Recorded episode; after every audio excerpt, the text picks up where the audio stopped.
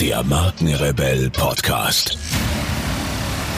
Spannende Interviews, wertvolle Strategien und provokante Botschaften für Führungskräfte und Unternehmer.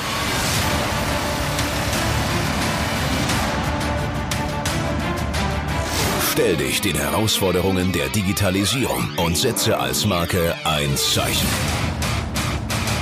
Von und mit Markenrebell Norman Glaser. Blogartikel Die Angst vor der Sharing Economy. Viele Unternehmer zittern vor Angst. Angst vor der am Horizont sich abzeichnenden digitalen Disruption ihrer Geschäftsfelder. Ganze Branchen sind in Aufruhr. Dabei ist Disruption in aller Regel etwas anderes als das, was häufig als solche bezeichnet wird. Und tatsächlich Angst auslösen könnte eigentlich nur eine Technologie oder ein Geschäftsmodell sein, die aufgrund ihres revolutionären Charakters auch die rechtlichen Standards der Volkswirtschaft verändert. Eine solche Veränderung nennt sich Mutation. Der österreichische Mutations- und Disruptionstheoretiker Schumpeter definierte Mutation als dauerhafte, nachhaltige, qualitative Verschiebung in der Logik, im Verständnis und in der Praxis kapitalistischer Unternehmen. Auch wenn in vorherigen Beiträgen schon auf das Phänomen Uber eingegangen wurde, möchte ich es noch einmal aufgreifen. Wir hatten nämlich festgestellt, dass Uber zwar ein disruptives Geschäftsmodell ist, nicht aber eine Disruption im eigentlichen Sinne. Die zweite Welle der digitalen Disruption. Zunächst muss eingeräumt werden, dass Uber ein besonders herausragendes und spektakuläres Beispiel für eine Reihe von Firmen ist, die die Disruption auf ein neues Niveau gehievt haben. Die ersten Disruptoren des digitalen Zeitalters oder soll man sie besser Raptoren nennen, umgingen die alten industriellen Strukturen, innerhalb derer digitale Güter und Dienstleistungen an den Endverbraucher gebracht wurden. Siehe Apples iPod und iTunes, sie machten es einfach direkt. Der iPod iTunes Lieferweg markierte die erste Welle disruptiver digitaler Geschäftsmodelle. Uber präsentiert nun eine kritisch zu bewertende zweite Welle. Das Unternehmen umgeht die alten und gewachsenen institutionellen Strukturen nicht nur zum Zweck der Emission von Information und künstlerischen Inhalten, sondern um von Menschen erbrachte Dienstleistungen direkt zum Kunden zu bringen. Dies geschieht durch die Bereitstellung einer Plattform, die es den Fahrern ermöglicht, mit ihren ansonsten wirtschaftlich nicht genutzten Vermögenswerten Personen zu befördern. Das ist das Grundprinzip. Hierbei handelt es sich eben nicht nur um digitalisierte Informationen, sondern um analoge Fakten. Die Vorteile des Sharing-Modells. In dieser zweiten Welle, die wir derzeit erleben, steht einiges auf dem Spiel. Dabei kann aus dem Sharing-Modell, für das Uber das prominenteste Beispiel ist, viel gelernt werden. Im Kern geht es bei der derzeitigen Welle disruptiver Geschäftsmodelle darum, einzelne Menschen zu jeder Zeit an jedem Ort mit denjenigen Gütern und Dienstleistungen beliefern zu können, die sie dort gerade nachfragen, und zwar zu einem angenehmen Preis. Diese Neuausrichtung hin zu individuell maßgeschneiderten Angeboten erfordert notwendigerweise eine tragfähige Vertrauensbasis.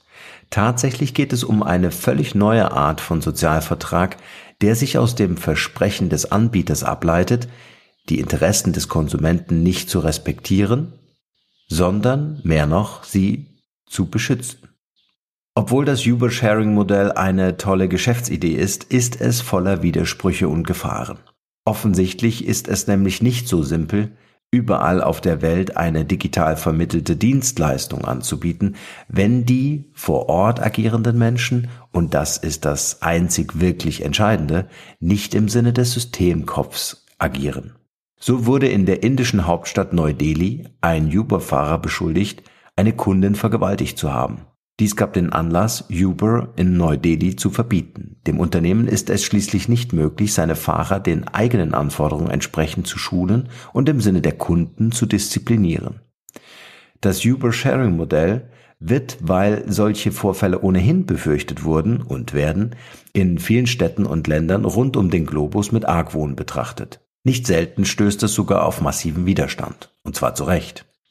Gut möglich, dass sich viele Länder gegen solche Modelle zur Wehr setzen, weil sie ihren langen bewährten Modellen widersprechen und sie verdrängen.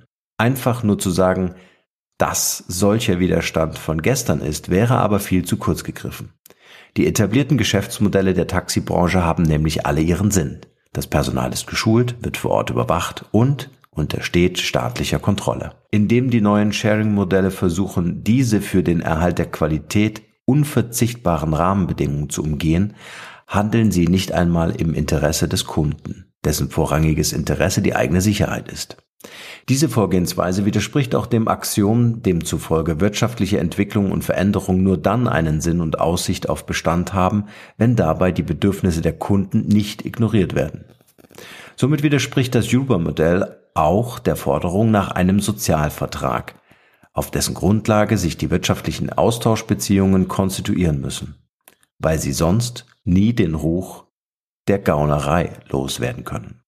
Diesen Eindruck verstärkt Uber ganz von selbst, indem das Unternehmen zum Beispiel gegen die eigenen Datenschutzrichtlinien verstieß und Fahrten mit Kunden heimlich filmte, um dann die Clips werbewirksam und zur allgemeinen Belustigung digital zu publizieren. Weitere Berichte deuten darauf hin, dass die Mitarbeiter von Uber auf Privatkundendaten und Bewegungsprofile zugreifen können. Die Gelegenheit der Videoüberwachung in den Uber-Vertragsfahrzeugen verleitet einen der Uber-Chefs, den Insassen, einen Journalisten ohne jede Erlaubnis zu verfolgen und am Zielort abzufangen.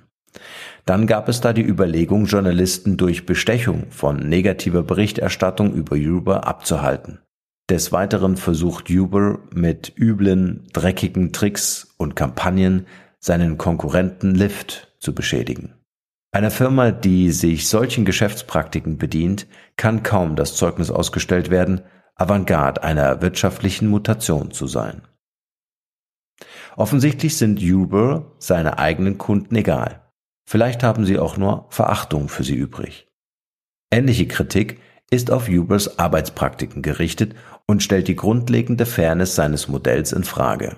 Ubers Fahrer besitzen die wichtigsten physischen Vermögenswerte. Sie haben die Autos, warten und betanken sie. Dennoch legt Uber einseitig die Preise fest und diktiert die Arbeitsbedingungen.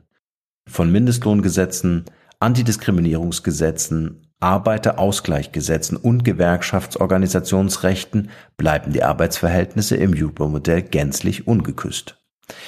Die Systemköpfe der Sharing Economy haben nur sehr wenige Verpflichtungen, während die Arbeitnehmer fast alle Risiken übernehmen müssen. In einem Wall Street Journal Artikel über On-Demand-Beschäftigung sagte ein Uber-Fahrer, wir sind keine Roboter. Uns kann man nicht mit der Fernbedienung ein- und ausschalten. Wir sind Individuen. Erstaunlich, nein beeindruckend, dass es notwendig ist, so etwas extra zu betonen. Ein im selben Artikel zitierter Uber-Konkurrent lobte neidvoll Ubers Larifari-Haltung. Sie machen sich eben nicht die Mühe, sich an Gesetze zu halten, die sie von vornherein für Schwachsinn halten. Damit macht sich Uber zum abschreckenden Beispiel für alle, die schon immer gewusst zu haben glauben, dass Digitalisierung und Globalisierung zur Verunmenschlichung der Ökonomie führe. Dabei ist die Wirtschaft doch eigentlich für den Menschen da und nicht umgekehrt. Uber und vergleichbare Angebote bedienen eine verhängnisvolle und relativistische Logik, die explizit jede innerliche Treue zu Menschen und Orten verleugnet. Mehr noch droht der Mensch bei solchen Modellen zu einer beliebigen austauschbaren Schraube in einer von eiskalten Standards und Anonymität geprägten Horrorwelt zu werden. Für Panik gibt es dennoch keinen Grund. Modelle, die aufgrund ihres Werterelativismus nicht menschlich daherkommen, werden niemals nachhaltigen Erfolg haben solange es Anbieter gibt, die ihre Mitarbeiter weder ausnutzen noch erniedrigen, sondern sie motivieren und involvieren, dass sie im Interesse der Kunden arbeiten können und die so dafür sorgen, dass nicht Schund, sondern Qualität nachgefragt wird. Ob Uber eine kurze Laune der Gier, eine super Geschäftsidee oder nur ein tragischer Irrtum ist, die Zeit wird es zeigen. So, wie das Unternehmen sich bisher dargestellt hat, könnte es jedenfalls noch fucking difficult werden. Vielen, vielen Dank, ihr Lieben, fürs Zuhören. Wenn ihr über neue Podcast-Folgen automatisch informiert werden wollt, dann nutzt gern unseren E-Mail-Service. Ich lege jeden Monat für euch exklusiv ein kostenloses E-Book obendrauf. Gebt dafür einfach markenrebell.de ein und dort auf der Page könnt ihr euch in die E-Mail-Liste eintragen. Also wertvollen Content ohne Werbung, ohne Spam versprochen für eure Inbox.